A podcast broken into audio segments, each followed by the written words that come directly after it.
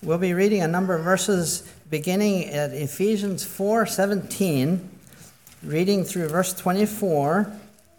Ephesians 4:17 through 24, and then 5 1 to 17. Ephesians 4, beginning at verse 17. This I say, therefore, and testify in the Lord, that ye henceforth walk not as other Gentiles walk in the vanity of their mind, having the understanding darkened, being alienated from the life of God through the ignorance that is in them because of the blindness of their heart, who being past feeling have given themselves over unto lasciviousness to work all uncleanness with greediness. But ye have not so learned Christ.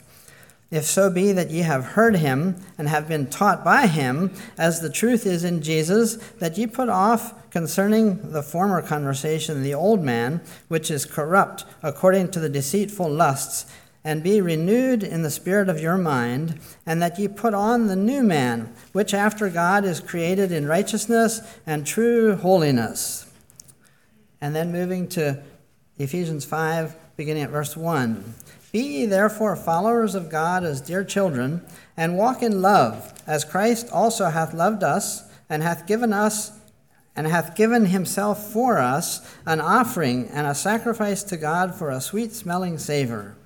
But fornication and all uncleanness or covetousness, let it not be once named among you as becometh saints neither filthiness, nor foolish talking, nor jesting, which are not convenient, but rather giving of thanks. For this ye know that no warmonger, nor unclean person, nor covetous man who is an idolater hath any inheritance in the kingdom of Christ and of God. Let no man deceive you with vain words, for because of these things cometh the wrath of God upon the children of disobedience. Be not ye therefore partakers with them. For ye were sometimes darkness, but now are ye light in the Lord. Walk as children of light, for the fruit of the Spirit is in all goodness and righteousness and truth, proving what is acceptable unto the Lord. And have no fellowship with the unfruitful works of darkness, but rather reprove them. For it is a shame even to speak of those things which are done of them in secret. But all things that are reproved are made manifest by the light for whatsoever doth make manifest is light. Wherefore he saith, Awake, thou that sleepest, and arise from the dead, and Christ shall give thee light. Seeing then that ye walk circumspectly, not as fools, but as wise, redeeming the time, because the days are evil.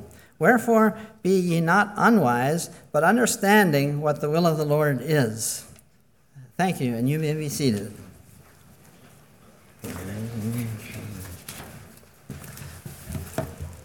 God bless you.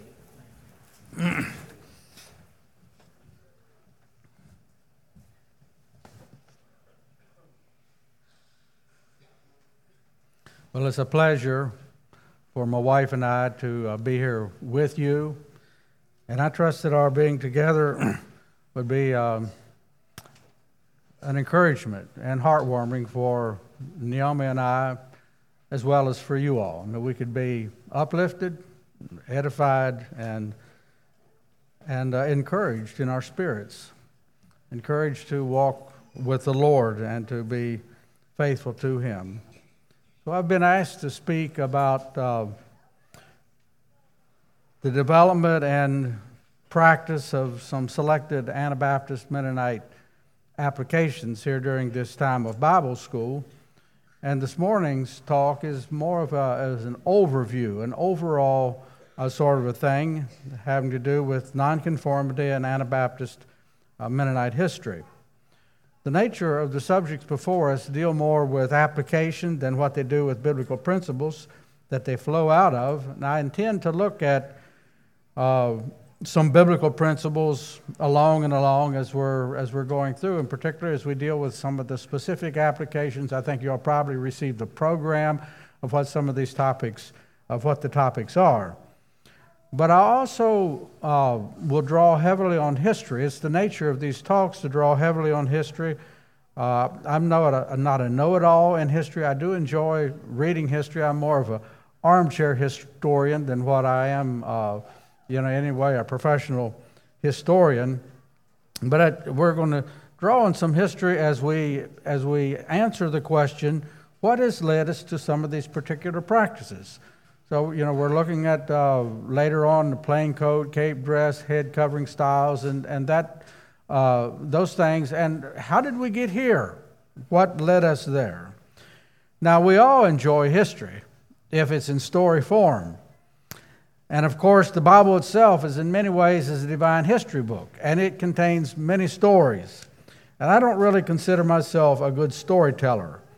However, I hope for the most part that you'll enjoy. Uh, it'll be more than just having to bear with, but you'll actually enjoy uh, dipping into some, some history. So, this message this morning is a little more of an overview, and then this evening we'll get into some of the more particulars of uh, specific applications. The oldest known account of uh, written account of the first adult baptisms of the 1500s of the Anabaptist uh, movement is found in the Chronicle of the Hutterian Brethren.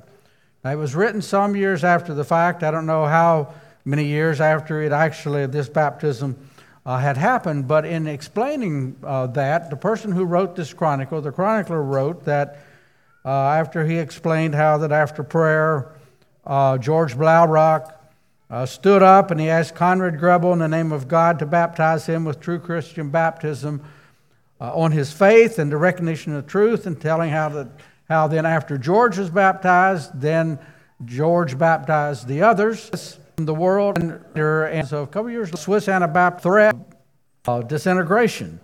And so a number of men met together uh, at or near a place called Schleitheim. And there they addressed seven hot button issues uh, that served to bring them together. And around this, then they could uh, move forward.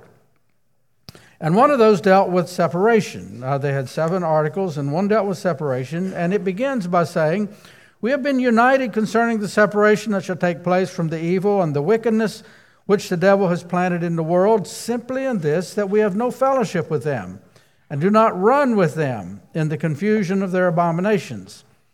And then the brethren uh, go on to make some specific applications uh, out of that statement. And in their context, uh, what they're talking about, the applications have to do relating to both the Catholic and the Reformation uh, churches at that time and associated practices. And things they say, uh, and I quote, which the world regards highly, and yet which are carnal or flatly counter to, to the command of God, after the pattern of all the iniquity which is in the world, and from this we shall be separated and have no part.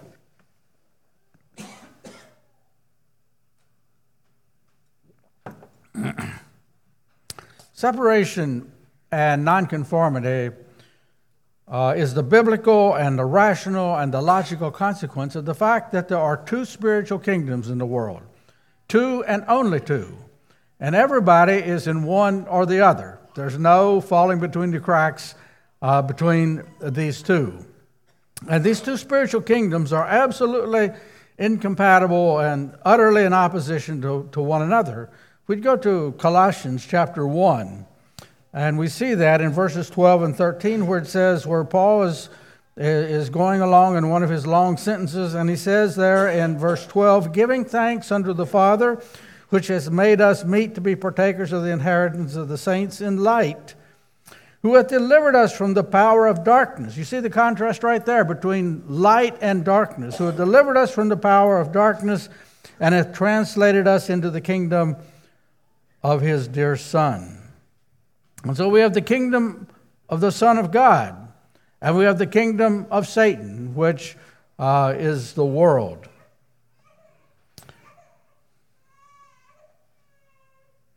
During Reformation times, when Anabaptism was born, there was confusion about these two kingdoms. Uh, both during that time, uh, both people who were saved and people who were not saved were forced together just by virtue of where they lived uh, to be a part of the church. And the church was also yoked together with the state. Now, that doesn't mean that the church and the state were always uh, pulling together. Uh, sometimes the state uh, you tried to, to have the dominance, and sometimes the church had tried to have dominance. Well, maybe they tried all the time like that, and so there's some jockeying backwards and forwards between them. But it was seen as uh, that there was a, a yoking together of that. And Anabaptists came to understand what it says here in 1 Peter chapter 2, verse 9.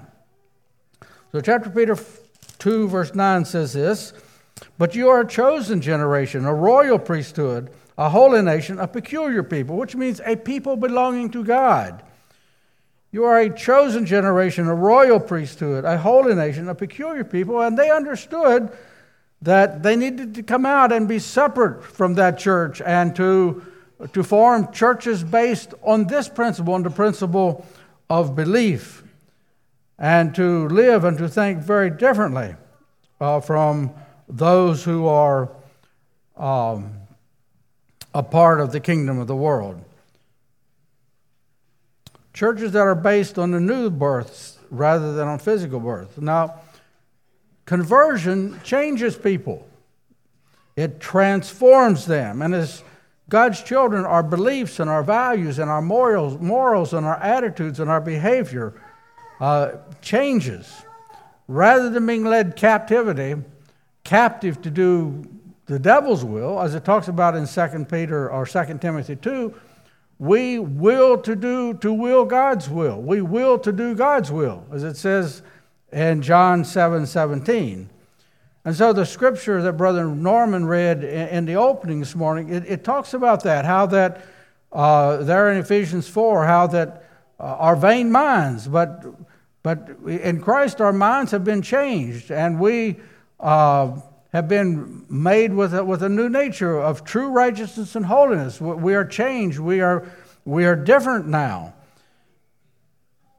And let me turn there, but two times in, that, in, those, uh, in chapter 5, it talks about doing God's will. One is in verse 10, where it talks about proving what is acceptable unto the Lord. Then also in verse 17, but understanding what the will of the Lord is. And so, as, as believers, as people who have been uh, converted, as people who have had a change of mind, uh, we, we think very differently from other people. We have received the rule of Christ. And when, in, when we talk about the kingdom of God, it is really talking about the reign of Christ, the reign of God, and is God reigning in our hearts? Uh, and, and that's what the kingdom of God is, is Christ reigning in our hearts. There is a sense in which Christ is sovereign over all the world, but his reigning is not complete until everything is brought into, into his dominion. At this time, he allows us the privilege or the, or the he allows us the option of submitting to his reign or not submitting to his reign. But when we submit to his reign, when we enter the kingdom of God, uh, then it, it changes us, it transforms us. Now, in 2 Timothy 2.19 it says, The Lord knows those that are his, and let everyone who names the name of Christ depart from iniquity. And depart from iniquity, I have in my notes, is half of what separation and nonconformity is about. Separation and nonconformity is not an end in itself. It's not that we're just seeing how how different we can be, how nonconformed we can be. Uh, it's not an arbitrary attempt in order to be different from other people. Rather, that as, Romans 12:2 uh, positions it, nonconformity is a companion to transformation. And I say that transformation is the other half. But I think I probably have the percentages wrong. And I jotted that down. It's, it's more like that, I mean, transformation is the goal. The goal really is not nonconformity. The goal is to be like Christ, for Christ to be uh, made, formed within us, to be made into the image of God, and to the degree that, that uh, the practices of our culture, of our society, and our own desires and carnal wills are different than that, we need to be nonconformed to that because the goal is transformation. And so, you know, it's like, nonconformity is 25%, or, and transformation is three quarters. I don't know what the balance is, but you understand what I'm saying. The goal is not nonconformity.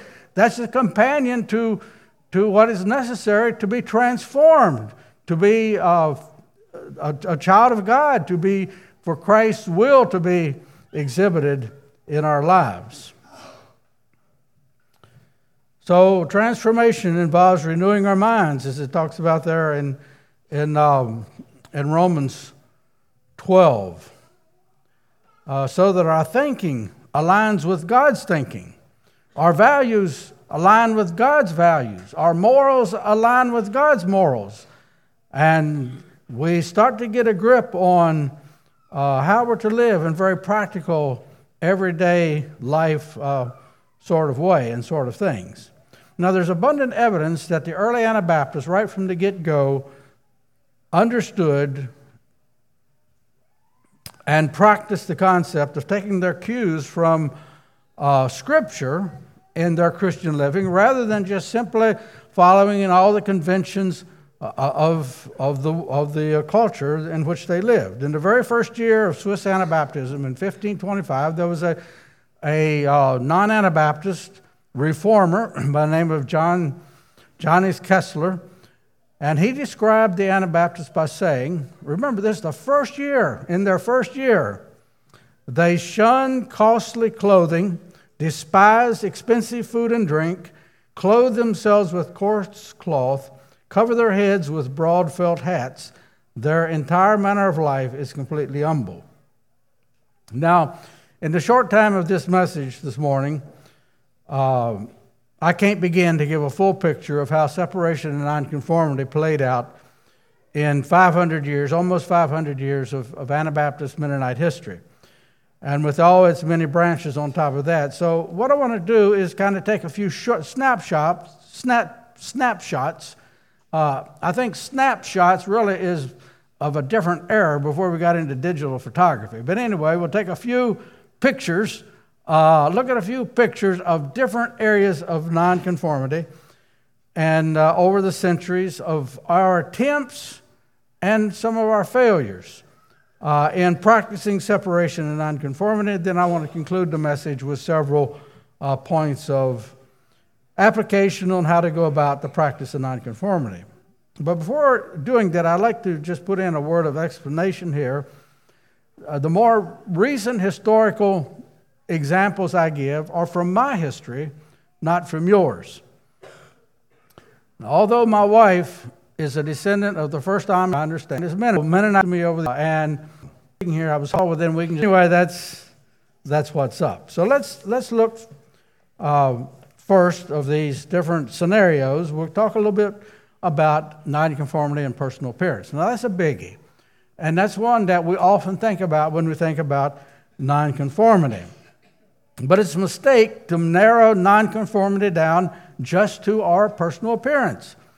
Uh, resisting being squeezed into the world's mold. That's what the Phillips translation, which is a paraphrase, says about uh, Romans, the first part of Romans. Don't be squeezed into the world's mold. You know what it's like to mold butter or mold other things and, and you come out. And so that's what the world wants to do. That's what Satan wants to do, is to squeeze us into a certain mold, and we're to resist that. We're to be molded like Christ, to, to reflect the image of Christ. And so it's a mistake to narrow nonconformity down to just uh, the way we look, the way we dress, the way we comb, and, and that sort of thing. However, how we do present ourselves to others remains an important part of, uh, of our life as Christian believers. It's important because it matters to God. He talks to us about it in His Word.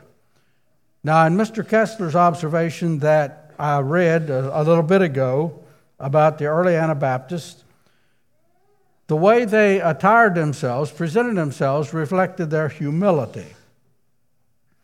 And so the way they dressed was not really a religious costume as such. It's not that they said, well, now this is the garb that we're going to wear because this identifies us as Anabaptists. Rather, it reflected their humility. They were just simply trying to live simply or plainly. And it said something about their inner characters uh, as believers and followers uh, of the Lord Jesus. They were humble. Now, our attire has always been and always will be a pressure point between the kingdom of God and the kingdom of Satan, the world. And why? Well, because our personal appearance is a vehicle for so much meaning. Uh, how we present ourselves is so well suited for expressing our beliefs and our values. Uh, it reflects something about um, which kingdom we're identifying with. And so, um, th- this matter of personal appearance, and, and, pastors know this, it's just like a perennial weed. Uh, every year. I mean, it's, it's something that comes up in your gardens or in your corn or whatever. It's just like that, that it's a, it's a pressure point because it is so meaningful in, in expressing who we are, our own values, and which kingdom. It reveals oftentimes which kingdom we're a part of without us really having to say that.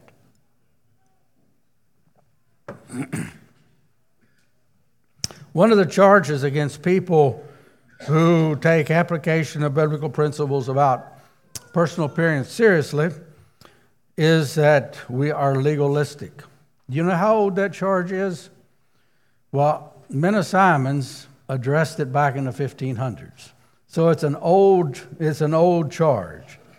And so he, and something he wrote, he defended the Brotherhood against that charge back in the mid 1500s, and he condemned people who, and I quote, this is Menno Simons now, say that they believe, and yet, alas, there are no limits or bounds to their accursed haughtiness, foolish pride and pomp. They parade in silks, velvet, costly clothes, gold rings, chains, silver belts, pins and buttons, curiously adorned shirts, shawls, collars, veils, aprons, velvet shoes, slippers, and such like finery. They never regard that the exalted apostles, Peter and Paul, having plain and express words of forbidden this all to Christian women, and get this, and if forbidden to women, how much more to men, who are the leaders and heads of their wives? Well, we see that not only is Menno explicit about plain dress, he bases uh, what he has to say on Scripture. In fact, he practically conflates principle and practice. Uh, in truth, there may be some question about whether Peter and Paul's plain and express words include everything that Menno Simons uh, has uh, brought under condemnation. Nevertheless, this quote from Menno Simons helps make the point that plain clothing among conservative Anabaptists, Mennonites, Beachys, uh, Amish reflects early Anabaptist belief and practice. And their belief and practice was rooted in Scripture, uh, as we see there from this quote of Menno Simons.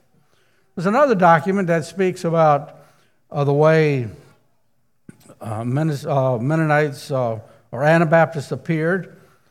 Uh, and that comes from the Strasbourg Discipline. It was drawn up in 1568, and then there was subsequent renewals and additions. But one item says this Tailors and seamstresses shall hold to the plain and simple style and shall make nothing at all for pride's sake.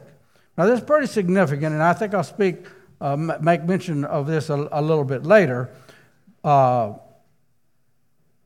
in this evening's in this evening's talk. I think it is. But you see, uh, that earlier quote I said said they were humble, and now here it says avoid things for pride's sake. And so that thing of humility or or not being proud in the way we present ourselves was a real strong uh, issue in, um, in Anabaptist thought, Mennonite thought, in, in how they presented themselves. Uh, I will mention um, that I think it has shifted to something else, and I'll mention that uh, this evening, I think. But be, it, be that as it may, let's leave Europe and come here to North America. And so there was a German pietist who lived here in Lancaster County around 1750 who wrote concerning Mennonites, and he said this These people are modest and upright in their conduct. They wear plain clothing, proud colors may not be worn by them. And then in Virginia, uh, the conference there in 1865, that was in the latter part of the Civil War period, uh, spoke to the issue of pride, and then they spoke to it again 12, 12 years later. And we know, of course, that pride clearly falls into the kingdom of Satan, into the kingdom of this world. Uh, we all have trouble with pride, one way or the other, and we know that it's something we, we need to repent of and renounce and, and try to uh, overcome rather than to embrace and to uh, make it a part of our, of our being and bearing. Uh, I mean, doesn't pride stink?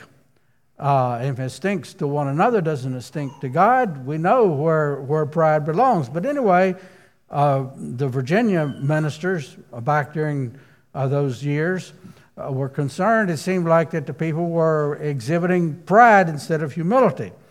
And so they addressed that and they resolved, and I quote, that uh, the wearing of finger rings, breastpins, ornamental shirt fronts, cuffs, fashionable collars, ruffles, roached or otherwise fashionable hair is inconsistent with the Word of God.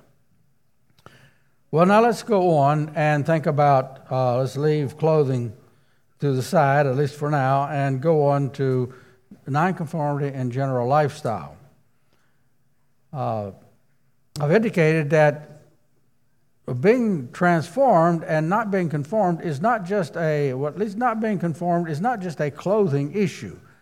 Uh, as we conform our lives to God, it, it affects all of our life. And so, uh, nonconformity really deals with all aspect of our lives and where our lives interface with, with the world and what uh, you know, how Satan would have us to live, or how our pride, or our self will, or our vanity, or whatever would have us to live, versus how God would have us to live.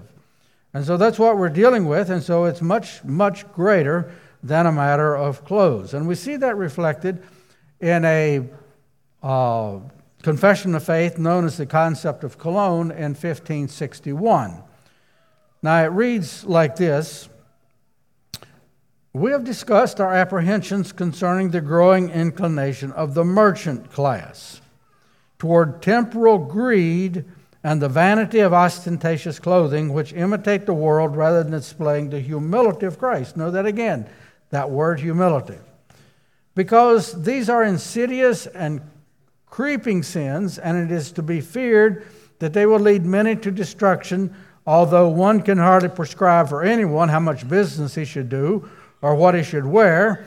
Yet we desire that each of us would restrict his business activities and dress modestly, indeed, that he might enlighten the world in all that he does, and not attire himself like the world after the manner of the discontented and the insatiable.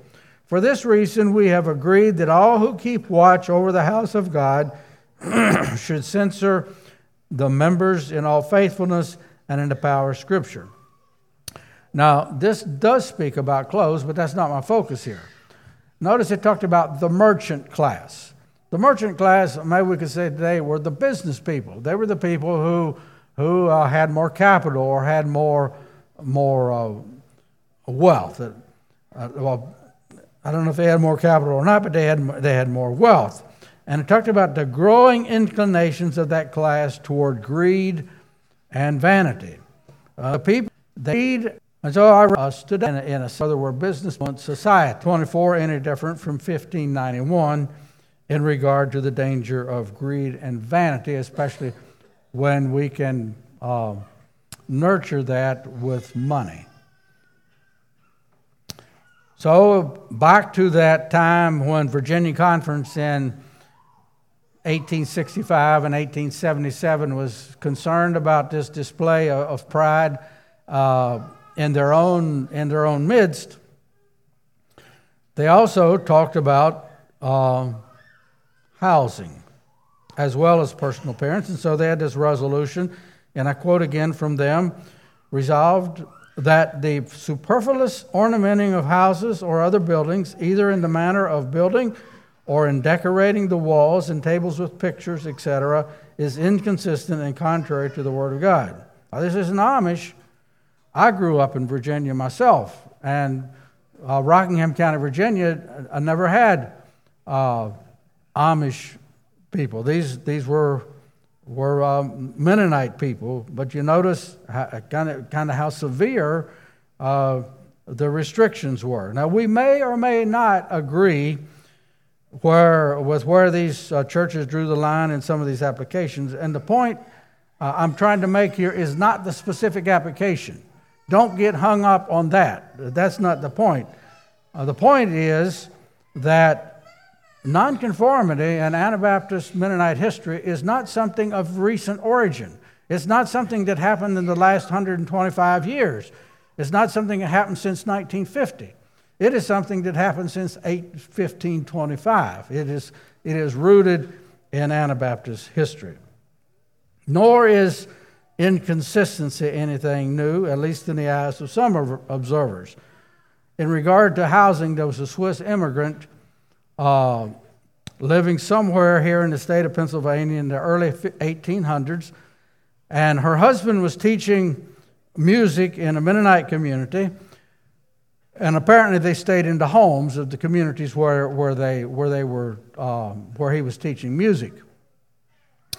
And so she wrote back home to Switzerland and she said that while Mennonites belong to, and I quote, a class of people who do not believe in luxury, we found in two attractive homes that all the rooms were furnished according to the latest styles with gorgeous beds, armchairs, chests of drawers, desks, tables, and curtains.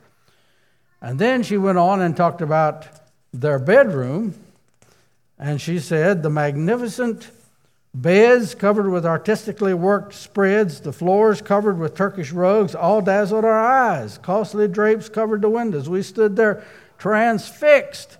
Never would we have expected such things in a Mennonite farmhouse. We will find the same thing, my dear husband said, when we accept other invitations. So, somewhere here in Pennsylvania, perhaps even Lancaster County, it was a good bit of wealth back in, when was that, the 1800s? Let's go on to nonconformity in uh, recreation and entertainment. And uh, I just want to make one quote, and this has to do with Franconia Conference. Now, Franconia Conference is now, I think, called Mosaic, but it's east of here, Souderton, Harleysville, uh, that, that area uh, over there. and uh, back in the 19 uh, 80s, 90s, uh, into 2000, maybe it started in the 90s. Uh, there was a series of books written called The Mennonite Experience in America. And in that, in that um, series, one of the authors is writing of Franconia Conference warnings and rulings in the 1880s and 1890s, and it has to do with recreation and entertainment. And so uh, again, it reflects their concern about not being conformed to the world in entertainment and recreation. And it just mentions, the author mentions these following concerns that, that show up in Franconia Conference uh, warnings and rulings women's surprise parties and ladies' fairs, brethren joining to horse co- in horse companies, fairs and gambling, traveling to Atlantic City with organized excursion and their hard class of people, going to any such outing on Sunday, drinking at public places or at bees, such as for shoveling snow or raising buildings, stopping at an inn to eat after a corn husking, and letting Mennonite ministers preach in any chapel which had a choir or a Christmas tree. Well, let's go on. I want to talk just a little bit about separation and nonconformity in political involvement. Now, as I understand it, the Anabaptist movement didn't just suddenly spring to life as a unified and a cohesive unit that everybody, unity that everybody uh, believed and understood all the doctrines uh, the same, just from the get go. It was something that took a little, little time. In other words, not everybody who was rebaptized thought alike. Well, we still don't, do we? But uh, not everybody was really baptized, and so it took a little time for things to, to sort out and for people, for the doctrines to become more uh, unified, and that's what that meeting up at Schleitheim was about, was to uh, bring some unity and say, now these things we agree about, and it, it brought them together. And so one of the things that uh, I don't think was totally unified right at the beginning, had to do with political involvement, the relationship of the church and the state, as we call it, and what they referred to as the sword or non resistance. And so at Schleitheim, they did address that as one of the seven foundational issues, and it addresses the sword. Now, the sword is code for us, it is a uh, it is, its larger meaning refers to the state and political involvement, uh, those who bear the sword. And, and the Bible uses the sword in that sense.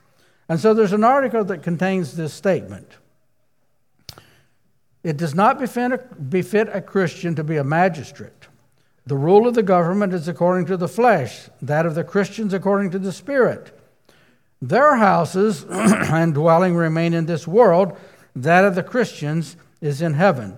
Their citizenship is in this world, that of the Christian is in heaven. The weapons of their battle and warfare are carnal, and only against the flesh, but the weapons of Christians are spiritual, against the fortification of the devil. The worldly are armed with steel and iron, but Christians are armed with the armor of God, with truth, righteousness, peace, faith, salvation, and with the word of God.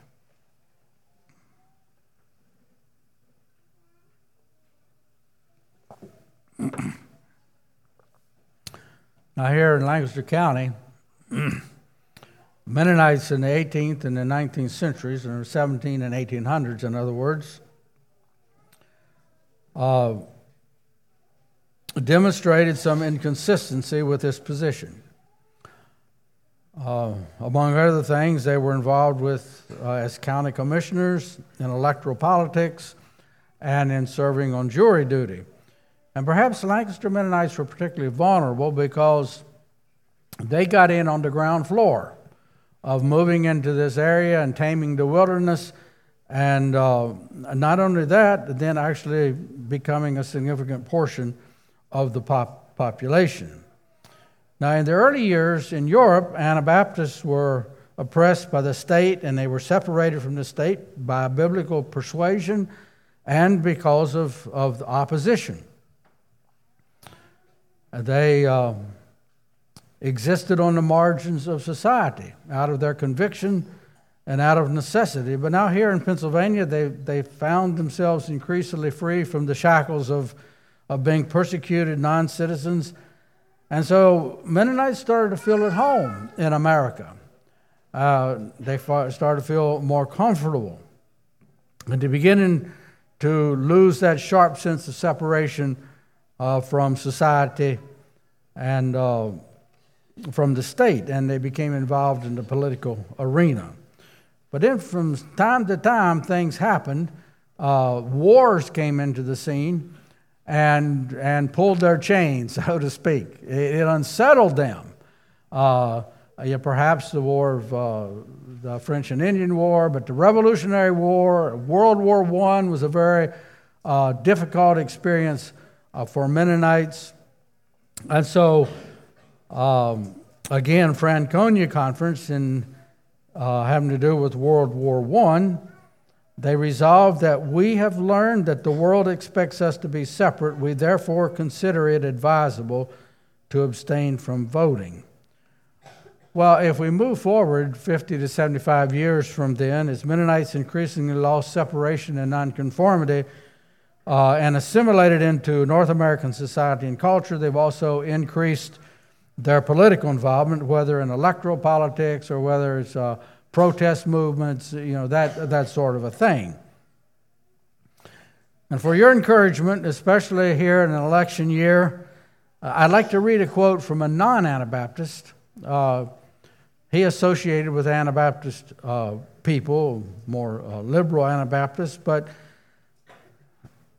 I'd like to uh, just read this short quote, and I'm going to take it just a little further than what he took it. But he said this mixing our faith with a political party, and I want to expand that mixing our faith with politics is sort of like mixing ice cream with cow manure. It doesn't hurt the manure, but it sure messes up the ice cream.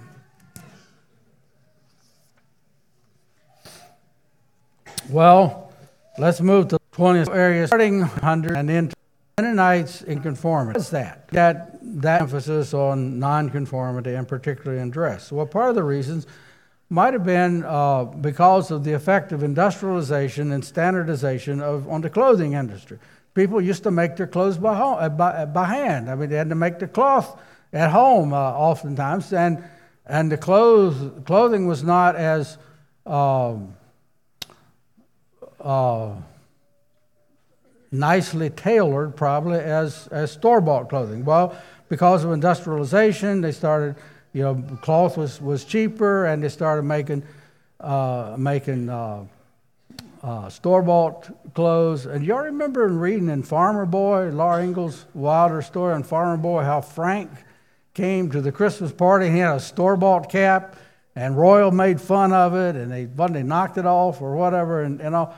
You see, this was happening among Mennonites too. Mennonites was wearing store bought caps or whatever they was wearing, so to speak. And so that was having an effect on people. I mean, you could buy a store bought suit that just looked sharper than the one that mom made. And so uh, people were starting to uh, be, be uh, uh going that route. And they had other options besides plain homemade clothing. And so there, there was a threat to, to the, the whole concept of, or to the practice of, of nonconformity. So, consequently, at least in, in close, if not in a, in a bigger way, so consequently, the church responded with teaching and actions, and they went beyond where previously uh, the, the focus of the church was on forbidding certain things. They went beyond to where the church required certain things. And so there was, a, shift in the emphasis of the church. And someone said that between 1865 and 1950, Mennonite district and general conferences passed at least 230 resolutions on nonconformity in dress, more than on any other subject. See, we put the emphasis where you, you grease the wheel that squeaks, and that was the wheel that was squeaking uh, during, during that time. Now, it's not that the church had blinders on and they could only see clothing, personal appearance. They, they saw broader, the church saw broader than that. Um, and the last major resistance to the forces that would sweep the Mennonite church in general uh, into acculturation, assimilation into society, uh, the Mennonite General Conference, meeting in 1955, adopted a declaration of commitment in respect to Christian separation and nonconformity to the world. That was the title. And it called the church to a comprehensive and to a consistent practice of discipleship and nonconformity to the world. It stated, and I quote, Christian separation and nonconformity to the world applies to all of life, including the areas here and if hereinafter specified. And so then the areas that were specified in the document uh, were Christian love, attitude toward possessions, courtship and marriage, dress and external experience, the clean life, worldly organizations, recreation, simplicity of worship, and speech. And so that's, that's how broad nonconformity is, and probably even broader than that. And the church saw that. But despite that, despite that emphasis in 1955, uh, and, and, see, that was during the time of the Brunk revivals. When was the Brunk revivals here in, in Lancaster? Uh, 55, maybe, 54, in, in through there. Uh, and so, in spite of that, and in spite of John C. Wenger uh, writing a major book on the, on the subject called Separated Unto God, which I think is probably still in print today, and maybe some of you have that. It's a bit dated, it's somewhat dated. Uh, in spite of that, church members were increasingly becoming galled uh, by clothing and cultural restrictions. Uh, people, a lot of uh, young men had been in CPS because of World War II, and they got exposed to the larger world, and they were just they were just wanting to slough this stuff off and they were wanting to move on uh, more into the mainstream of society. And many of the church leaders either lacked the will or the mechanism or both to stop the church from assimilating into the general culture, if not into the world itself. And so some churches and individuals resisted the outward flow uh, of, uh, of the tide of nonconformity into the world, and it separated resulted in many partings of the way. Among Mennonites, it started in about 1956, where people, churches, or, or units uh, started leaving uh, conferences. And so I think it was about 1968, 69 that the Eastern Pennsylvania Church left Lancaster Conference, and in Virginia, a group left uh, that I was a part of in uh, about 1972 in through there uh, 71, 72, and so along and along, and churches have left conservative Conference, And you kind of have a realignment uh, of, of people leaving those conferences. Now, in a Mennonite Encyclopedia article on nonconformity written in 1957, written by two prominent churchmen, uh, Harold Bender and John C. Wenger, and they write, 1957, at least that's when it was published, the struggle to maintain true scriptural nonconformity continues to be a major problem for the Mennonite church. The Mennonite church, of which they spoke, has long since tossed it out the window uh, in most areas of life. But what about the groups that separated from those acculturating conferences? Uh, what about your own fellowship? your own Beachy fellowship, your own congregation here, how can we avoid this world squeezing us into its mold? And I'd like to mention five things here as we um, close this message about how we can, uh, things we can do to, to help um, avoid the world squeezing us into its mold. Now, we enjoy almost 500 years of Anabaptist heritage of nonconformity to the world. And that word would mean little. It would mean little if it were not first and foremost a biblical teaching, essential to what it means to be a part of the kingdom of God, in opposition to the kingdom of Satan. So, how can we strengthen and perpetrate this practice? First, I believe that nonconformity should be biblical, biblically based. Nonconformity should be biblically based. Since nonconformity is a biblical issue and not a cultural or social peculiarity, in other words, we're just not strange as, as uh, Pennsylvania Dutch or something like that. It's really a biblical issue we're dealing with, not our culture not our cultural heritage. Uh, then, if it's a biblical issue, our practice needs to be biblically based. Should we really have church requirements that have no biblical base? If it's not biblical based, then we're just an oddity. We're odd from the rest of the world. Uh, we may not be wrong in being odd, but should we really uh, make it difficult for the Gentiles if there's no biblical base for, for our practices. Now, keeping nonconformity biblically based, biblically based does not mean that every practice has to be the result of a specific Bible verse. Uh, I know that tobacco, you know, was an issue here among Anabaptist people in Lancaster County, but where in the Bible do you have a verse, thou shalt not smoke or chew or dip or, or, or whatever? Uh, it doesn't say it. But are there biblical principles? What are the biblical principles that guide us? And so our applications of nonconformity should be based on those biblical principles. They may not be a specific verse, thou shalt and thou shalt not. And applications have to do with what is an appropriate response to God's teaching.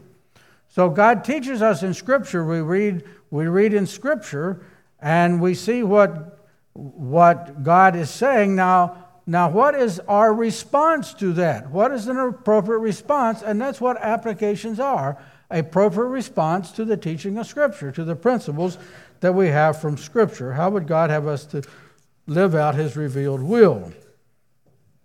We can discredit the practice of nonconformity both by failing to ground our practices in biblical principles, but also by making the Bible say what it doesn't say.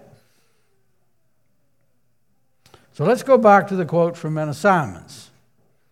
Remember that long list of, of uh, things that he condemned, articles and accessories. Then he said that the exalted apostles Peter and Paul have in plain and express words forbidden this to all Christian women. Really? Well, Menno's long list may have been justified as an application of what Peter and Paul said, but Peter and Paul did not make that long list. And maybe it was a, uh, an application, an appropriate application in his time and in the meanings of, of, those, of those things. So, the closer the application's link with Scripture, the greater its validity, the greater its strength. When we uh,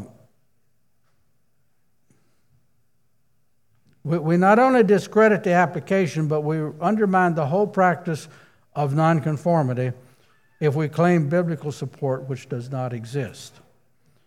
On the flip side, if we're careful to teach biblical truth and identify principles that bring understanding uh, and hopefully a measure of appreciation, then that strengthens that strengthens uh, that strengthens nonconformity. And so uh, we should explain, we should teach, uh, we should see what the Scripture says, and out of that flows our applications.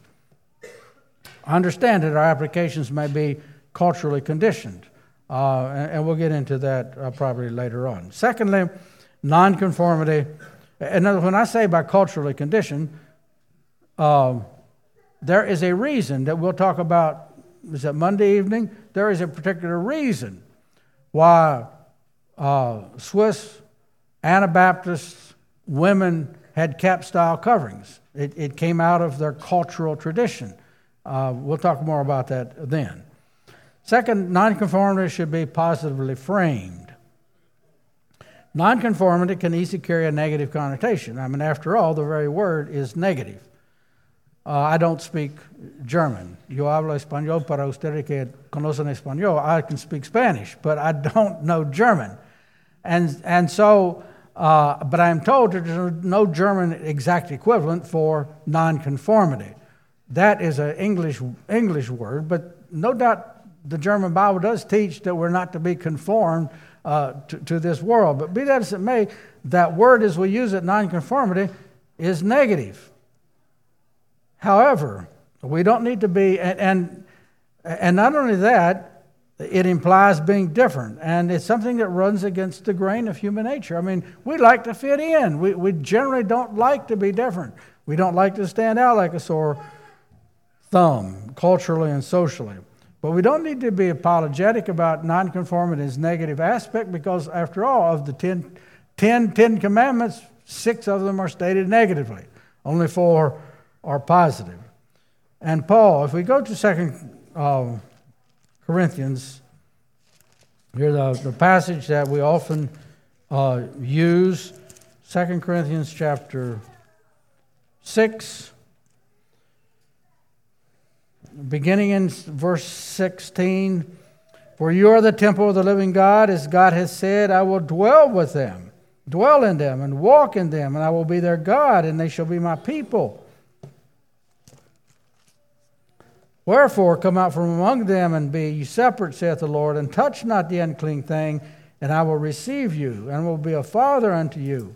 And you shall be my sons and daughters, says the Lord. So, so God makes us some promises there. And so then it goes on and says, Having therefore these promises, dearly beloved, let us cleanse ourselves from all filthiness of the flesh and spirit, perfecting holiness in the fear of God that is in connection with the promises of God. God will do these things for us. We have our things to do to separate ourselves from that that contaminates our spirit and our bodies.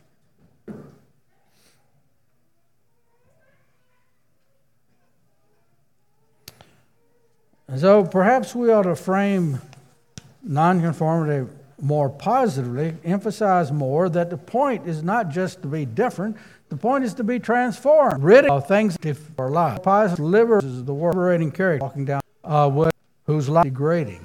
Sin is destructive. And if we would emphasize perhaps more the liberating character of, of walking with Christ in nonconformity, it would be more uh, positively framed. Third, nonconformity should be comprehensively applied. Over the years, as we noted, uh, we've spent a lot of time focusing on clothing.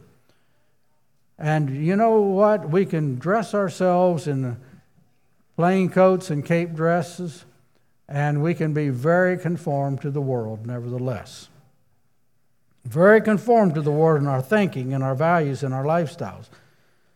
And sometimes we uh, think of these things as marks of nonconformity. And the Bible doesn't say we're to have a mark of nonconformity. The Bible says, be not conformed. It's, it's a whole life sort of a thing, it's a comprehensively applied uh, sort of thing. In saying that, I'm not, I'm not trying to knock the plain coat or the cape dress. I'm saying that we can have a certain kind of car or a certain kind of coat or a certain kind of dress, and we can be very conformed to the world. And so uh, perhaps, um, well, nonconformity begins with conversion, and part of conversion is repentance. And part of the meaning of repentance in the New Testament, uh, the focus of repentance is a change of mind. And perhaps too often we're getting saved without an adequate change of the mind about the world and about the kingdom of God. And then when we have a change of mind about the kingdom of God and who God is and the world, then the Bible says we're to renew our minds, and we're to be transformed, not conformed, but transformed by the renewing of our minds. And so our mindset is very important. Fourth, nonconformity should be consistently practiced. Um,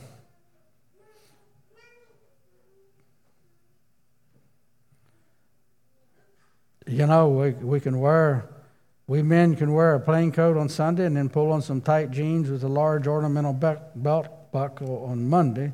Is that consistent? Not only can we be consistent, inconsistent within the category of personal appearance, but we can be inconsistent across categories. You know, we can put so much emphasis on one particular uh, focus of nonconformity and be very, very conformed in another way. And so, what's the solution to these inconsistencies? Well, one solution is to have church members who didn't grow up in our circles and have them to point them out to us. They can sniff them out real quick. But another solution is a conscious awareness and teaching on how some of these biblical principles apply to our whole life. And fifth and last, nonconformity should be intentionally transmitted. I think in family and church life, we sometimes assume that our beliefs and our values will be passed on, and then suddenly we're jolted awake when our children or our church members choose a different course. And why is it that an entire church, it seems like, can, can uh, so rapidly jettison separation and nonconformity and assimilate into the surrounding culture? I think it's possible to live off the interest of our spiritual heritage while squandering the capital. Uh, and I think that's what, what's happening if, if we know that what is expected of us, but we don't know why. And so, as church leaders, if we focus on telling people what they're supposed to do, but they don't explain why, we're squandering the capital, so to speak. We're uh, we're spending up the money that's needed to, to run the business, and they're just drifting along on, on, the, on the residue, on, on the past. But separation and nonconformity is not a Mennonite, not an Anabaptist, not a Beachy, not an Amish doctrine. The two spiritual kingdoms in opposition to one another is a biblical truth and a spiritual reality that believers everywhere and in every age need to deal with. And so, what does it mean for me personally? What does it mean for you personally? What does it mean for you as a church to be a child of God and to walk with the Lord, as it says in Philippians 2:15, in the midst of a crooked and perverse nation? Well, we're planned, the Lord willing, to pick up this evening on the subject of plain coats and cape dresses. Let's kneel together in prayer.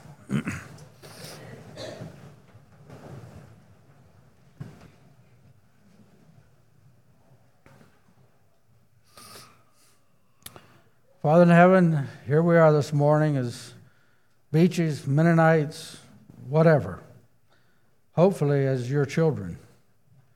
And we've come to this point in, in life, and we have, um, many of us, a, a, rich heritage. We all um, have at our fingertips a rich spiritual heritage, no matter what our, our background is.